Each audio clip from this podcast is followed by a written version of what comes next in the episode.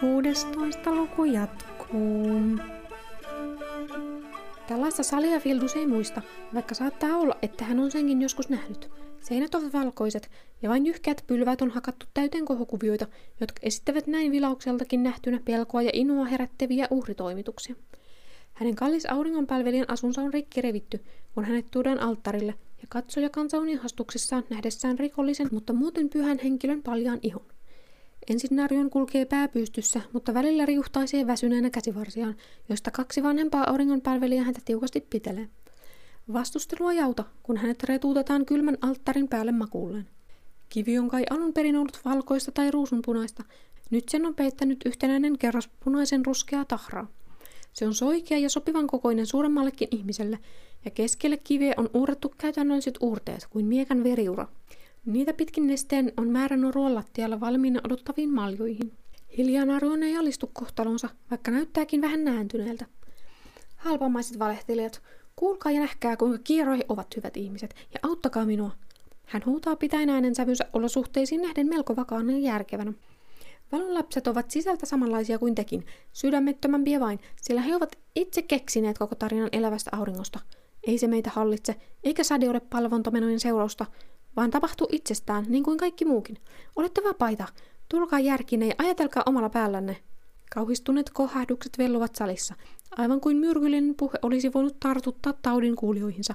Kun toinen mies tunkee Narjonin suuhun liinan, toisen sitoat hänen kätensä ranteesta alttarin sivuilla vartavasten roikkuviin rautarenkaisiin. Hänen silmänsä kiertävät vielä korkean katon kupolissa, josta auringonvalo osoittaa suoraan ja armotta hänen häikäisten, eikä hän saa selvää, keitä ovat hahmot korkealla parvella, joka kiertää salia. Sieltä on pylväiden välissä hyvä näköala alttarille, jolle valo lankeaa. Älkää antako sievän ulkonaan hämätä, oi uskolliset uskovaiset. Aloittaa itse isäpappi levitellen käsiään paljastain vaatteensa aurinkokuviot, ja yleisö kumartaa yksissä tuumin päänsä, eikä hiiskaustakaan enää kuulu. Näin isolla joukolla se onnistuneen yksinomaan uskonnollisissa toimituksissa.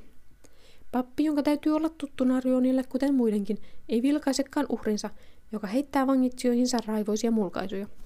Kuulette itsekin, hyvät uskolliset. Tämä nuori auringon palvelija osoitti alusta alkaen petollisuuden merkkejä, mutta tyhmästi tästä välittämättä otimme hänet pyhään joukkoomme ja hänet vihittiin muiden kanssa. Hän saarnaa katse sävyisesti lattiassa. Pian tämän jälkeen hän on levitellyt käsittämätöntä harhaoppisuutta, jota hän aina muutteli mielensä mukaan, eikä siis itsekään kuvitellut olevansa oikeassa. Näin ollen hänen on täytynyt tahallisesti pyrkiä horjuttamaan Edoforin pyhää tasapainoa, keinolla millä hyvänsä, ja vaikka se tuskin on mahdollista, ei tällaista henkilöä ymmärrettävästi voi jättää jatkamaan ilkityytään ja ajamaan omaa tarkoitustaan. Rikkomukset on aina jonkun sovitettava. Jokunen kuulija rohkenee huudella tai mutista kiihkeän myöntävästi. Narjun yrittää turhaan etsiä katsellaan jotakin, ehkä tuttuja kasvoja, ja kääntelehtii turhaan kahleissaan. Ehkä hän on mykistynyt ilman suun tukettakin. Tämä saattaa olla surullinen esimerkki siitä, kuinka kaikki eivät kestä metsän vaaroin kohtaamista. Tai kenties demoni on asuttanut hänen sielunsa jo lapsena, hänen avatessaan ikkunan kuumana yönä. Oli miten oli, vain näin voimme hyvittää auringolle aiheuttamamme häpeän, vaikka tietenkään yhden tytön puheet eivät häntä liikuta. Ihmisen on uskottava sokeasti, muuten totuuden valo tekee hänet sokeaksi. Toinen auringon palvelija on ottanut käteensä jonkin terävän, jolla hän puhkaisee Naryonin silmät. Kansa hurraa, Naryon valittaa ja pappi messua hurskaasti jotakin kattoa kohti. Katso, tämä olkoon uhrina sinulle, ja tämä sovittakoon syntimme, ja tämän kautta annettakoon anteeksi myös niille, jotka ilman omaa syytään hänen houreitaan joutuivat kuulemaan. Fildus ei Narjonin silmien myötä menetäkään näköään, vaan kuten joskus hän näkee neidon pään jostakin sivulta. Niin myös hänen hajanaiset mustat hiuksensa vaalealla kylmällä alttarilla, sille hiljalleen noruvan punaisen veren ja uhrin sanomattoman tuskan ja yksinäisyyden. Rakas Aetsua, olethan yhä luonani. Ole lempeä ja armahda minua, vaikka voi häntä armahtaa. En ole niin vahva, älä pakota minua. Vaikka Fildus jo näkee huoneen katon ja tuntee oman huohtuksensa, hän kuulee vielä kuoron surumielisen messuomisen. Valosta olet sinä tullut ja valon olet jälleen nouseva. Sen tulet näkemään vielä silmiäkin, niin lausuttu on. Kohdatkoon sinua hänen armonsa ja anteeksiantonsa. Fildusin on niin huono olla, ettei hän ollut päästä jaloilleen. Hän huomasi itkevänsä ja vapisevansa kuin lapsi painajaisesta heränneenä, sillä hän tunsi yhä viattoman tuskat ja yksinäisyyden. Pappi seisoi puolipukeissa keskellä pienen huoneen lattia. Hän oli Fylbinen kanssa saanut hyöpyä majatalossa pelkkiä siunauksia vastaan. Samoin kuin aiemmin erässä tien varen majatalon tallissa kuljettuun lehtilehdun läpi. Tytöllä ei ollut kiirettä, mutta Vildus halusi päästä pian perille ja eroon yhä hurjemmiksi käyvistä unista. Nyt he olivat rimetsässä joen toisella puolella. Onneksi hän oli yksin, eikä hänen tarvinnut selitellä dramaattista heräämistään. Ei Fylbinä tällaista ymmärtäisi. Satuan itkunsa itkettyä ja hengityksensä tasaiseksi, Fildus pukeutui ja mietti hiljaa äänen. Pelkäänpä, että näköjeni tapahtumat ovat totta. Jatkuvatko hän enää? Mutta miksen jo saa selitystä niihin? Varmasti vuoritemppelin orakkeli osaa auttaa. Näinhän hänet jo näyssäkin. Ei aika kuin luottaa jatkaa. Hän pesi vielä kasvonsa yöpöydälle tuodussa vadissa. Papit saivat keittiöpiialta kelpotähteitä aamupalaksi. Fildus ei valittanut, vaikka seassa oli jotakin lihaa, sillä syömättä se olisi kuitenkin heitetty koirille. Syötyön hartaudella pari jätti majatalon ja heti nähdessään temppelin korkean katon he suunnistivat sinne. Siivarakennus oli hiukan isompi kuin Rekomeden temppeli ja enimmäkseen puusta tehty. Katon rajan puureliefit olivat hyvin kauniita ja kertoivat heti, kenen kunniaksi ja lepopaikaksi temppeli oli pystytetty. Ne esittivät ruislintuja ja tähkäpäitä, pavun varsia ja viiniköynnöksiä ja kaikkia hyvää, mitä maa vuudatti ravitakseen lapsensa, kuten sanottu. Maanviljelijöiden oli hyvä käydä täällä uhraamassa, ja sadonkorjujuhlien tuomiset olivat varmasti taas rikastuttaneet temppeliä ja kaupunkia. Sen lisäksi, että oli käytännöllistä perustaa Dotnorin temppeli maanviljelijöiden keskuuteen, se oli taloudellisesti kannattavaa pappien kannalta. Rimetsässä asui myös paljon kalastajia, joille saaliin tarjosivat joen haltijat. Vaeltajilla ei tietenkään ollut mitä uhrata, vaan he tyytyivät rukoilemaan puisen alttarin ääreen polvistuneena. Fieldusille sekin toi mieleen hänen näkynsä alttarin. Hän uskasi lähettää varovaisen kutsun Aitsualle, mutta sai vain heikon ja hajamielisen vastauksen, aivan kuin jumalattaren huomiota olisi kaivattu jossain muualla enemmän. Liian usein sama Jumalaa ei ollutkaan viisasta häiritä. Siinä he sitten koittivat puhdistautua kaikesta maallisesta hälystä valmistautuakseen päämääränsä. Ennen matkansa jatkamista pyhinvaeltajat olisivat saaneet temppelipalvelijalta leivän mukaansa, mutta nämä kieltäytyivät, koska heillä oli paasto edessä. Ylimääräisen vesilekkärin ne ottivat kiitollisina, sillä päivästä oli tulossa lämmin. Fylbinan juttelua oli ihan mukava kuunnella, vaikka Fillus ei nyt ottanut paljoakaan osaa keskustelun. Vaikka olette Teeberin temppelistä, teitä ei erota tavallisesta Aitsuun papista, ainakaan jos ette möläyttele erikoisia mietelauseita, joita jumalat varmaan ovatkin joskus lausuneet. On kyllä kätevää pukeutua samanlaisen kaapuun. Mutta papin ajatukset olivat yhä muualla. Tiesiköhän nyt, millaista kuoleminen oli. Auttaessaan sairaata pienen ikänsä, hän oli toki nähnyt kuolemaa, mutta ei tappamista. Saapuessaan ilemmällä lähes vuorten juurelle, josta eteenpäin ei johtanut kunnollista tietä, vaan polku epämääräisen suomaan yli, Fylbinäkin oli käynyt hartaan hiljaiseksi. Tai sitten hänellä oli nälkä. Fildus ei sellaisesta välittänyt.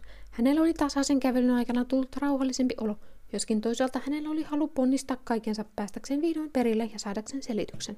Polku oli niin kapea, että heidän oli kuljettava peräkkäin. Lähempänä vuorta puiden juuret tekivät maan kiitiemmäksi ja polku melkein katosi. Tuli nopeasti hämärää, kun auringon punainen kiekko kaukana peittyi puiden taakse. Yölintu huusi kuin ilmoittaakseen asiasta. Äkkiä olivat heidän edessään portaat, kiveen karkeasti hakatut ja leveät. Sanottiin niiden alun perin ollen kääpyiden työtä joskus kaivostyöläisten käytössä, mutta jo monta ihmisikään ne olivat toimineet eritoten pyhiinvaeltajien pyhänä tienä vuoritemppelin orakkelin luo. Sanottiin, että aina edellisen kuolessa seuraava orakkeli lähti pyhättöön itse. Joku, joka tunsi saavansa vastustamattoman kutsumuksen. Sama tuskin olisi Fildusin tehtävä, etenkään kun orakkeli kuului olevan aina nainen. Ainakin häntä yleisesti papittareksi myös sanottiin. Myös nykyinen papitar oli kerran kiivennyt nämä rappuset. Hän ei ollut voinut suoriutua siitä kovin korkeassa iässä.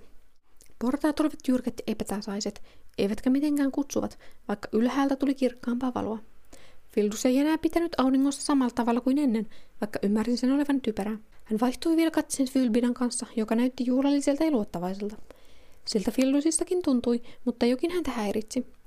Helmaansa kohottaen he astuivat ensimmäiset askeleet, eivätkä sen jälkeen jutelleet, vaan keskittyivät omaan matkaansa. Rappunen rappusen jälkeen terävät rosoiset reunat, punertava valo ja syvenevät varjot, tummaa kuvioiltaan vaihtuvaa kiveä, sammalta ja varpuja. Vuoren rinteellä kasvoi vielä joitakin puita, joiden juuret kiemurtelivat näkyvillä maan kuluttua niistä pois. Enimmäkseen portaat olivat niin leveät, että siinä mahtui hyvin kaksi rinnan, mutta välillä toinen kulkijoista jälkeen. He eivät enää kulkeneet yhtä matkaa, vaan kumpikin omaansa. Jossain vaiheessa Fildus puolittain huomasi Fylbidan jättäytyneen kauemmas, ehkä kunnioittakseen papin rauhaa, saadakseen omaa, tai sitten hän väsyi. Mutta loppu oli tytön ja Rekumeden välinen asia. Fildus ei katsellut taakseen. Hän ei ajatellut matkaansa menneitä vaiheita eikä tulevaa, vaan juuri tätä hetkeä, tätä nimenomaista kivien hakattua porrasta, joista jokainen oli erilainen ja erikseen tehty, ja pian hänen ajatuksensa kellyivät kevyesti vailla sanoja. Ja hiljalleen lisääntynyt raskaus ja särky jaloista alkoi kaikota, vaikkei hän hiljentänyt rytmiään. Ylös, ylös, ylös. Jos vastaan tulikin ihmisiä, hän ei huomannut. Jonkinasteinen havahtuminen sai hänet näkemään, että oli jo ihan pimeää, ja vain tähtien ja kuun sirpin kylmä valo valaisi sen verran, että kiipiäminen oli mahdollista, ei kuitenkaan aivan samalla nopeudella kuin aiemmin. Tähdet tuntuivat olevan aivan lähellä. Oli melkein kuin ne olisivat soineet hiljaa metallisesti helisten. Seuraavan kerran Fildus heräsi vuoren huipulta, kun jalka ei enää tavannutkaan seuraavaa askelmaa.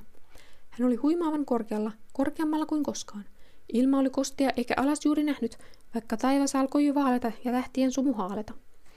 Pilvitä Jusva uiskenteli vuoren rinteillä ja näytti kuin huiput olisivat vain leijuneet irtonaisina ilmoissa. Fildus vilkaisi hajamielisesti taakseen, mutta ei nähnyt ketään eikä ajatellut mitään. Niin haltiossaan hän ei ollut, etteikö olisi katsonut mihin astui, löytäessään sillan. Se oli köysistä ja lankuista rakennettu ja riippui kivipaasin kiinnitettynä. Pimeydessä ei näkynyt, missä toinen pää oli kiinni, mutta tiesi Fildus, mille oli menossa ja luotti opastajansa. Silta keikkui hieman, eikä pappi varmaan päivänvalossa olisikaan uskaltanut ylittää sitä. Oli oikeastaan mukavaa kulkea keinuvaa ja kopisevaa tietä. Vuoret jossain ympärillä toistivat hajamielisesti askelia. Ne kuuluivat kauas, jos joku oli kuulemassa. Ylittyen sillan Fildus näki pyhäkön edessään. Hare kattoi sen mökin, jonka tiiliseiniin oli kertynyt sammalta. Se näytti enemmänkin kotoiselta korkealta talolta. Köynnökset ja marjapensaat ympäröivät sitä ja kiipeilivät seiniä pitkin pimeässä. Jotakin pyhää rakennuksessa silti huokui. Ehkä kellotorni katolla edesauttoi vaikutelmaa. Tallettua maata pitkin Fildus käveli istutusten keskeltä ovelle. Hän mietti vain hetken ennen kuin kolkutti varovasti. Vastausta ei kuulunut, joten hän käänsi oven auki. Siinä ei ollut edes painettavaa ripaa lukosta puhumattakaan. Se aukesi kevyesti ja Fildus astui sisään. Hämärästä hän erotti vain verhon, joka näytti jakavan alakerran ainoan huoneen kahtia. Tikapuita pitkin laskeutui joku, joka kantoi lamppua. Minunkin on välillä levättävä, hiukan karhea ääni sanoi. Mutta olen odottanut sinua mielenkiinnolla, joten eiköhän aloiteta. Fildus tunsi mielensä uupumuksen verhon takaa huimauksen sekä janon ja nälän. Eikä hän nyt kehdannut enää kaivaa vesileiliän esiin. Hyvää huomenta, vuoren papitar. Tunteensa tähden hän kumarsi käsi sydämellä naiselle tämän päästyä lamppuinen lattialle. Hänen oli punainen puku ja terävät kirkkaat silmät, jotka kiiluivat lampun valossa. Olikohan tämä nähnyt Fildusin silloin, kun tämä oli linnun hahmossa katsonut hänen kasvojaan? Voihan sitä niinkin sanoa, vaikka aurinko ei ole noussut. Papitar vilkaisi pienestä ikkunasta. Oletko valmis? Fildus ei tiennyt mihin, mutta juuri nyt hän oli valmis mihin tahansa. Olen. Tule sitten. Orakkeli veti paksun mustan verhon sivuun astuen sen taakse, ja Fildus teki samoin. Nainen oli jo ehtinyt istua isolle pyöreille matolle, jonka keskellä oli suuri suitsukeastia. Huoneesta haistui heti, mikä suitsuke oli kyseessä, vaikka jäljellä oli vain verhoon tarttunut tuoksu. Samaa käytettiin temppeleissä noviisipappien auttamiseksi pyhään yhteyteen, jos ensimmäisellä kerralla oli vaikeuksia. Fildusilla ei ollut ollut. Orakkeli asetti öljylampunsa astian viereen, ja ennen kuin sytytti tulen hiileen, hän viittasi Fildusin istumaan itseään vastapäätä. Siinä katsellessaan, kuinka nainen hitaasti sirotteli pienestä lippaasta yrttijauhetta astian hiilelle, hänellä oli suorastaan vaikeuksia pysyä hereillä. Eihän unen ollut vaipua, vaan lähinnä siihen miellyttävään tyhjyyteen, joka syntyi, kun päästi kaikki ajatuksensa menemään Jumalansa luottain. Sitä lähellä hän oli ollut koko matkan. Lamppu paloi tasaisesti tiiviissä huoneessa. Nyt ennen kuin lähdemme yhdessä pyhään yhteyteen etsimään vastausta, voinet kertoa minulle hieman, mistä on kyse ja miten sinut tänne lähettiin. Orakkeli aloitti hyvin rauhallisella äänellä. Se oli tosiaan luonnostaan karhea. Fildusin oli hieman vaikea puhua, kun hän olisi sittenkin ollut uninen, mutta hän selitti sen näkyjä Edofor-nimisestä paikasta, jossa harjoitettiin uskomatonta vääräuskoisuutta ja tapettiin viattomia lapsia sekä eläimiä ja pidettiin kokonaista kansaa valheen ikessä. Se oli selvästi mitä karkein loukkaus oikeita jumalia kohtaan, ja nyt Aitsua ilmeisesti aikoi järjestää lopun koko touhulle. En voi arvata, mikä minun osani on tässä. Pitääkö minun tehdä jotain tai lähettää joku tekemään jotain? En tiedä, missä tämä paikka on, mutta tiedän nyt sen olevan yhtä todellinen ja samaa maailmaa kuin mekin. Oikeasti se on kai suuri kraatteri vuoden huipulla, mutta siellä asuvat ihmiset luulevat sen olevan koko maailma. Ja heille se onkin. Vuoren papitar, auta minua vihdoin selvittämään, mistä tässä on kyse ja miten voin olla avuksi jumalattareni pyhässä työssä. Samalla nainen otti rauhallisen harkituin, mutta siroin liikkeen lampusta tulta tikulla ja lisäsi sitä hiileen. Rauhoita vielä mielesi ja istu hiljaa mukavasti. Näin mitä sinä näet ja kuulen mitä kuulet. Ainakin suunnilleen sama suitsuke se oli. Haju oli vain paljon voimakkaampi. Fildus ei oikeastaan tiennyt, mikä häntä odotti tai mitä häneltä odotettiin. Eivätkö he rukoilisi? Eikö hänen pitäisi puhdistautua ensin? Papi tarkkuulu hymyilevän. Älä vastustele, täällä olemme vain me kaksi. Täällä pyhäkössäni on jokainen turvassa ja tulit tänne tätä varten. Vaikka hänen äänessään oli oma rosoinen värinsä, se oli niin pehmeä ja lempeä, melkein kuin itse Aitsuon ääni voisi olla, ja se sai Fildusin heti vajoamaan yhteyteen, tuosta vain itsestään. Hän tiesi pysyä rauhallisena ja mennä mukana tuntiessaan, kuinka ruumis rentoutui niin kuin se oli kaatunut, mutta Fildus ei osunutkaan lattiaan, vaan jatkoi putoamistaan valkoiseen usvaan, joka kävi yhä kirkkaammaksi. Tämä oli vielä tuttua ja turvallista. Kohta kaikki tuntui kääntyneen niin, että hän putosi ylöspäin. Suunnalla ei kuitenkaan ollut enää merkitystä ja hän saattoi melkein nähdä jotain sumussa, mutta valo häikäisi sen verran, että vain ylöspäin virtaavat vanat saattoi ehkä erottaa, tai sitten se vain tuntui siltä. Laskeuduttuaan alas, ei päälleen, koska hänellä ei silloin ollut ollut päätä, Fildus oli taas tammen alla ja kivellä menossa nukkumaan, mutta nyt hän oli kadottanut tavaransa ja kaikki vaatteet yltään, eikä Fylbina tuntunut olevan lähettyvillä. Tämä oli ihan uutta pyhässä yhteydessä. Täydellisessä pimeydessä vaani vaara, ja pappi paleli ja oli häpeissään, koska oli alasti tammen luona. Hän ei voinut muuta kuin istua odottamaan ja yrittää rauhoittaa mielensä, mutta se, minkä hän oli nähnyt Naruonille tapahtuvan, ja se, minkä tämä oli nähnyt Edoforissa, ja rakkaan ihmisen menettäminen vainosi häntä yhä enemmän. Hän käpertyi hiljalleen yhä pienemmäksi yrittäen peitellä paljauttaan ja selvitä elossa. Miksi elämä oli tällaista? Ei hätää, sanoi lempeä ääni, mutta se ei ollut papittaren, vaan nuoren ja ikuisen naisen ääni. Täällä olemme vain me kaksi. Tammeni alla on jokainen suojassa. Olen odottanut sinua. Älä pelkää. Kehotusta ei ollut helppo totella, kun ei ollut koskaan ennen nähnyt Aitsua elävänä edessään. Enää ei ollut pimeä syksy, vaan kevät. Kivi oli keskellä tuoretta valoisaa niittyä perhosineen, mutta ympäristö ei ollut todentuntuinen, vaan paljon enemmän. Varjotun valo tuli joka suunnasta paljastaen kaiken. Jumalatar astui tammen takaa tai ehkä sen sisältä, verhoutuneena saman mekkoon kuin temppelin kuvissa. Sen helma oli niin pitkä, ettei jalkoja näkynyt, jos niitä nyt olikaan. Hän kuitenkin leijui ilmassa. Hän oli nyt samalla tasolla kuin Fildus, joka tunsi itsensä yhä surkeammaksi ja nolommaksi, eikä tiennyt mitä sanoa. Hellä ja tuttavallinen hymy ilmestyksen vaalilla kasvoilla sai kuitenkin papin hieman rohkaistumaan ja muistamaan kuka oli ja miksi hän oli täällä, missä se sitten olikaan. On tullut aika selventää sinulle tehtävääsi, uskollinen Fildukseni. On oma valintasi, täytätkö sen, mutta sitä varten minä sinua olen pitänyt. Jumalatar jatkoi katsoen suoraan pappien silmiin. Hänen omansa olivat kirkkaat ja vihertävän siniset kuin raikkain lähde. On eräs nuori mies, joka sinun tulee etsiä ja lähteä Eduforin hänen kanssaan. Sinun tulee auttaa häntä. Näistä merkeistä tunnistat hänet. Hän seisoo satamassa tyhjänä ja yksin, vain demoni seuranaan. Hän tarvitsee apuasi, kuten Edoforin asukkaat. 16-vuotias ymmärtää jo oman parhaansa ja haluaa lähteä. Fildus oli nyt polvillaan kivellä eikä enää peitellyt itseään, niin epätäydellinen kuin ihminen olikin jumalallisen valun rinnalla. Mutta näkihän Jumaltar hänet aina halutessaan, eivätkä Jumalat varmaankaan hävenneet työtään. Ja hehän olivat vanhoja tuttuja. Hän yllättyi itsekin kuullessaan sanomansa. Miksi juuri minun? Edoforin täytyy olla jossakin todella kaukana. Jos sallitte ihmettelyn, niin oi suosiollinen suojani. Suoka anteeksi asunia. Aitsuon ilmestys nyökkäsi suopeasti ja huitaisi turhat kohteliaisuudet pois. Hänen kasvonsa olivat sileät kuin litteä kuva, jossa ei näkynyt varjon häivääkään. Olen valinnut sinut, koska olet sopivin. Olet ymmärtänyt oikein myötätunnon hyveen. Matka on pitkä, mutta tarpeellinen. Ei ole liian myöhäistä palauttaa kunnon elämä ja oikeat jumalat Edoforin eläville. Ei heidän vanhoissa jumalissaankaan tosin vikaa ollut. Epätoivoisesti Fildus halusi lisää tietoa, mutta oikeita kysymyksiä ei juuri nyt tullut hänen mielensä. Suojani, kuinka löydän Endoforiin ja mistä löydän tämän pojan? Turmion mantereen reunalta, sammuneelta saarelta. Jumalatar hymisi hymyillen yöhiuksillaan, demoni seuranaan. Ei kukaan vailla Jumalaa irrallaan. Sitten hän ojensi hentoa kättään, kosketti Villusin otsaa niin, että hän tuskin tunsi sitä. Papin silmät sulkeutuivat ja hän halusi jäädä tänne aitsuon huomaan eikä koskaan palata, unohtaa koko kipeän ja turhan elämän. Mutta hahmo oli kadonnut valoon ja niillä oli niittykin, niin katosi kivi ja niin katosi pappikin. Pakottaessaan auki harhailevat silmänsä Fildus alkoi muistaa, kuinka hänet oli kainaloista tukien melkein kannettu lepäämään. Vahva nainen tuo papitar. Mitään ääniä ei kuulunut, muita kuin Fildusin tuottamia.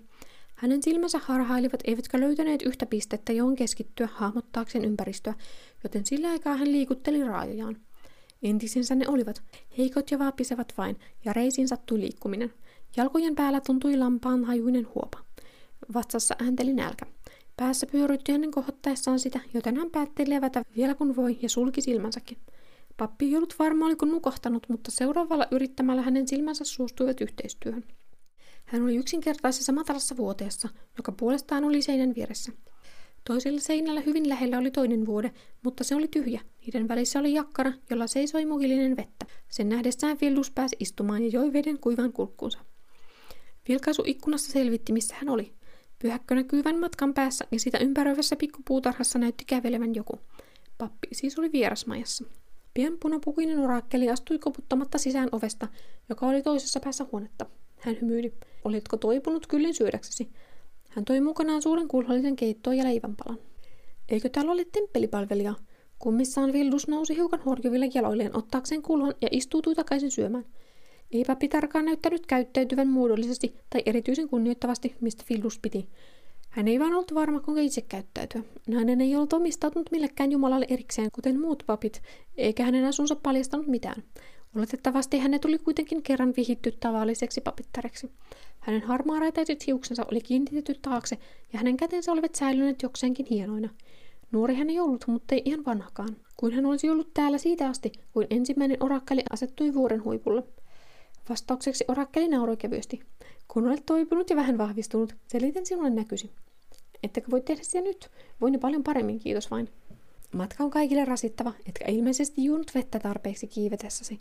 Makaa täällä vielä hetkiä, yritä levätä. Mutta eikö näkynyt sanoma ole selvä kuin seepia, jos hän edes oli todella nähnyt saman. Nainen levitti kätensä kuin periksi antain ja ihmetelle. Harvinaisen selvä. Vain harvoin Jumala ilmestyy itse hahmossa puhumaan, ainakaan noin selvin sanoin ja vielä vastailen kysymyksiin. Se kun vaatii enemmän vaivaa heiltä. Hyvä on, et malta odottaa. Hänen tarkoituksena voi olla muutakin kuin pelkkä käännytystyö Edovorissa. Enkä usko, että mitä hän ei suoraan sanonut tarvitsisi vielä tietää. Sinä tunnet hänet paremmin kuin minä. Fildus mutisi jotakin hämillään. Papitar kohensi villahuiviaan. Olikin aika viileä. Yleensä saan nähdä vaivaa selittääkseni näyn, eikä pyhinvaeltajille ole mitään vastalahjaksi. Fildus katui heti, ettei hänelläkään ollut muuta kuin kattilansa ja kaapunsa. Kuinka sitten oikeastaan elät täällä? Oikein mukavasti. Varsinaiset temppelit lähettävät tänne kylliksi ruokaa ja muuta tarviketta. Ne ovat usein palvojien lahjoittamia. Toivon, ettei kuljetus ole aina saman henkilön vastuulla. Papitar nauroi taas hyvän tuulisesti, vaikka näyttikin vähän väsyneeltä. Ilmailiskoista on myös apua. Niitä kasvatetaan toisella vuorella. Maalikovaeltajat tuovat kaikenlaista hekin, kun on kausi. Minun ei auttanut muu kuin lähteä tästä viehättävästä paikasta kohti satamia. Tarkoittiko Aetsua edes mitään Lesserenin satamaa? Niistä olisi paras aloittaa. Etkö kuitenkin odottaisi aamuun ja kuulisin mielelläni koko tarinan siitä, mitä niin kutsutussa Edoforissa näit ja koit? Fillus ei kertoisi sitä mielellään. Ehkä se oli liian kamalaa tai liian outoa. Ehkä hän vain halusi pitää sen itsekkäästi itsellään. Tai ehkä tunne tarkoitti sitä, ettei Aitsu halunnut hänen liikaa levittelevän tarinaa vääräuskoisista ainakaan vielä. Fillus ponnahti jaloilleen ja harppasi ovelle papittaren takana. Mitä sanot? Mutta nyt hän on... Hän oli kuvitellut, että oli päivä, mutta aukaistessaan mökin oven selvisi heti, että kostea ilta oli hämärtymässä ja tuuli nousemassa. Olkoon. Aamuin aivot askaroivat. Kuinka kauan pyhä yhteytemme oikein kesti? Orakkeli hymyili kirpeästi. Ehkä muutamia tunteja ja nukuit lopun päivää. Minun syyni, sinulle olisi paljon miedompikin jurtti riittänyt, mutta mistäpä olisin arvannut. Näköjään hän itse oli niin tottunut savuun, ettei se häntä vaivannut.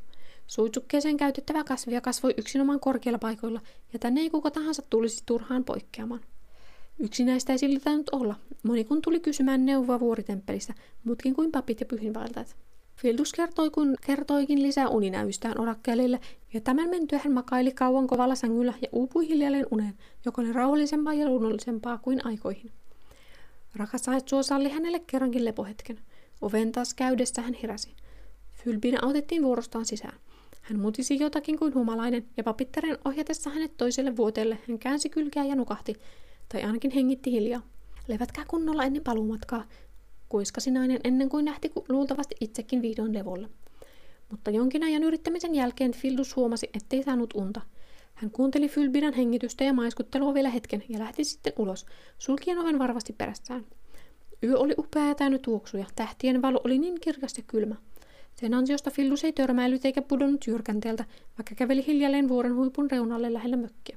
Hän nojasi kyynärpäänsä ison rosoisen kiven lohkareeseen, jolla se reunustivat jokseenkin pyöreä huippua. Näkymää alhaalla ei näkynyt, muutamia erittäin etäisiä valutuikkuja lukuun ottamatta. Niistäkään Fildus ei ollut varma, olivatko ne vain tähtiä, jotka olivat jääneet värjymään hän silmiinsä, ja välillä ne katosivat. Tämäkin vuori oli ihmisille korkea ja vaikea nousta, vaikka oli portaatkin. Kuinka ihmeessä hän pääsisi Edufor-vuorelle, jonka rinteitä oli peittänyt sankka viidakko, outoinen petoeläiminen. Kuinka sellaisessa poluttomassa metsässä voisi edes suunnistaa? No, suunta olisi ylöspäin ja kohti aurinkoa. Fildus ainakin kuvitteli sen paljon korkeammaksi kuin tämän vuoren huippu. Entä sitten käännytystyö, valheellisen papiston vallan murtaminen? Se tuntui mahdottomalta, mutta kuitenkin vielä etäiseltä ongelmalta. Vaan se oli hänen tehtävänsä, hänen tavoitteensa ja tarkoituksensa tässä elämässä, vaikka se ei ollutkaan täysin hänen omansa. Kai hän silti oli luottamuksen arvoinen, eihän Jumala tarvoinut erehtyä. Ilolla hän kuitenkin otti tehtävän vastaan, kuten kaiken, mitä elämä ja Aetsua hänelle vielä tarjoisivat. Hän ei elänyt eksyksissä niin kuin monet. Hyvä hänen oli olla ennen ensimmäistä kuolemaansa. Fylbinen nukkui yhä, kun Fildus meni aamulla pyhäkköön kiittääkseen vilvapitarta. Tämä olikin hereillä ja tarjosi hänelle siunauksensa lisäksi vahvistavaa papumuhennusta ennen kuin hän lähti kohti siltaa. Päivä oli taas noussut yhtä viattomana kuin ennenkin, tietämättömänä siihen kohdistuvasta palvonnasta ja panettelusta. Sekä muka Jumala. Eihän Jumalaa voinut nähdä sillä tavalla koko ajan, eikä sellainen järjestelmä, jossa oli vain yksi Jumala, voisi toimia. Niin oli jo orakkelinkin aamiaisella todennut. Ei kaikkien olentojen kaikki elämän osa-alueita voinut sälyttää yhden ainoan henkilön päätettäväksi, eikä tämä edes ollut henkilö. Sellainen ei käynyt mitenkään järkeen. Jumalopista oli monenlaisia versioita, jumalia palvottiin eri tavoin, mutta ei kai kukaan tunnustanut pelkästään yhden Jumalan olemassaoloa, nekään, jotka palvelivat vain yhtä. Se oli ennen kuulumatonta. Kiveen hakattuja rappusia kapusi ylöspäin keskittyneen näköisiä ihmisiä. Suurimmalla osalla oli papin tai pyhin väiltäen kaapu. Alas mennessään oli sallittua jutella hiljaa ja hillitysti, mutta Filusilla ei ollut ketään, kenen kanssa jakaa kokemuksensa. Papittaren kanssa puhuminen oli auttanut, mutta nyt hän tunsi olonsa yksinäiseksi ilahduttavasta maisemasta huolimatta. Hän halusi jakaa jonkun kanssa myös sen aiheuttaman lujan uskon ja todellisuuden tunnun, jollaista harvoin sai elämässään kokea. Saavutinpas teidät. Portaassa Fylbina sai Fildusin kiinni. Hiljempaa et häiritse muita ja pyhää rauhaa, Fildus torui. Mutta hyvä kun tulit. Millaista sinulla oli ja saitko vastauksesi? Neidon posket hehkuivat kuiten silmänsäkin ja hän selitti hiljaa kuin temppelin kirjastossa. Eilen olit jo aloittanut, kun tulin ja jouduin odottamaan, että orakkeliparka toipui ennen kuin ohjasi minut kanssaan pyhän yhteyteen. He jatkoivat rintarinnan laskeutumista. Katsen nauliintui alas rappusiin pois näkymästä ja valoisesta rinteestä, mutta ehkä se olikin turvallisinta. Välillä portaat olivat jyrkät ja laskeutumisessakin oli omat haasteensa. Ja jo toki asiat selkiintyivät. Näin näin kurkien tanssista ja olin itse yksi niistä ja joku linnuista oli Rekumedes tai ainakin hänen lähettinsä, mutta en tiennyt kuka. Minun oli selvitettävä, ja seurasin häntä lentäen ihmeellisiin paikkoihin. Se oli kyllä hauska näky, enkä unohda sitä koskaan. Luulen, että pääsen jatkossa paremmin hänen yhteyteen. No, orakkeli sitten äsken selitti, mitä se tarkoittaa. Sen jo itsekin ymmärsin, että minun perustettava Rekomeden temppeli. Ajatelkaa, se tulee itärannikolle ja toteutan sen yhdessä jonkun kanssa. Kunpa tietäisin, kuka se on. Minun ensin matkustettava eräiseen Kamedian temppeliin. En tiedä, mistä symboleista papitar sen päätteli, mutta ensin menen vielä kotitemppeliin ja katson, kuinka se järjestyy. Ilmeisesti sitten kamediassa löydän oikean henkilön. Toivottavasti saan jonkun tutun mukaani. Mutta entäpä te? Fildus selitti hänelle samaan tapaan kuin oli selittänyt papittarelle aiemmat näkynsä. Se tuntui jo helpommalta, kun hän erotti itsensä kunnolla Nadionista. Fylbina kuunteli tarkkaavaisesti ja eläytyen, lopussa kiukun kyynelet silmissä, eikä ollut usko, että pappi oli nähnyt itse Aitsuan omassa hahmossaan. Jälkeenpäin pappia harmitti, ettei ollut muistanut kerätä kasveja ja yrttejä, ei edes katsella niitä, vaikka kerrankin oli päässyt vuorilla käymään. Vielä syksylläkin olisi hyvin löytynyt kaikenlaista, mitä hän oli nähnyt vain piirroksissa. Parantajan taidot ja rohdot kuuluivat aina Aetsuun valituille. Mutta hänen huomionsa veivät muut asiat. Välillä Fildus sai hyssytellä neitoa hiljentämään ääntään ja varoittaa häntä katsomaan eteensä, mutta hän oli silti hyvä seuraa, ja vuoren juurelle ja sieltä hiekkatielle päästyään he molemmat olivat pahoillaan, että heidän täytyi jatkaa eri suuntiin ja että heidän yhteinen matkansa oli ollut niin lyhyt. Toisiaan siunaten ja toivoen tapaamansa vielä jälleen he erosivat, Fylbina etelään kohti tulevaa temppeliään ja Fildus länteen, jossa lähimmät satamat sijaitsivat.